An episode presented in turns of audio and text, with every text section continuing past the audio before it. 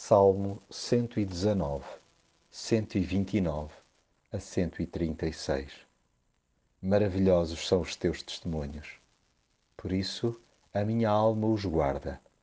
A exposição das tuas palavras dá luz, dá entendimento aos simples.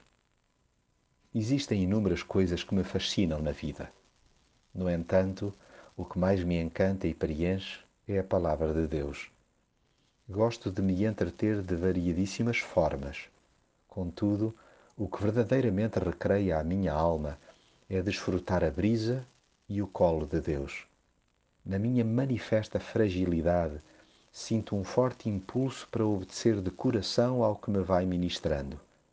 Faz-me mesmo bem separar momentos ao dia para que me alargue o entendimento.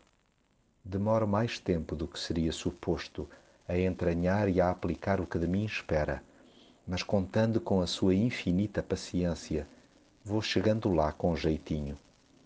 Tenho estômago de passarinho, mas no que diz respeito à sua palavra estou quase sempre pronto para a degustar, mastigar e assimilar. Guloso como sou, junto a essa fama, o desejo pelos seus mandamentos.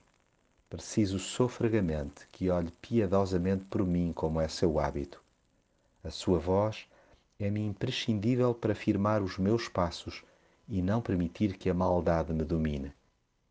É que se já de mim não sou flor que se cheire, quando me pisam os calos a coisa piora e fica difícil segurar as pontas do ego. Necessito que eu sei lá, que a sua presença me ilumine para que cumpra as suas instruções. Conceda-me, Deus, doses extra de sensibilidade para jamais me conformar com o atropelo à sua vontade.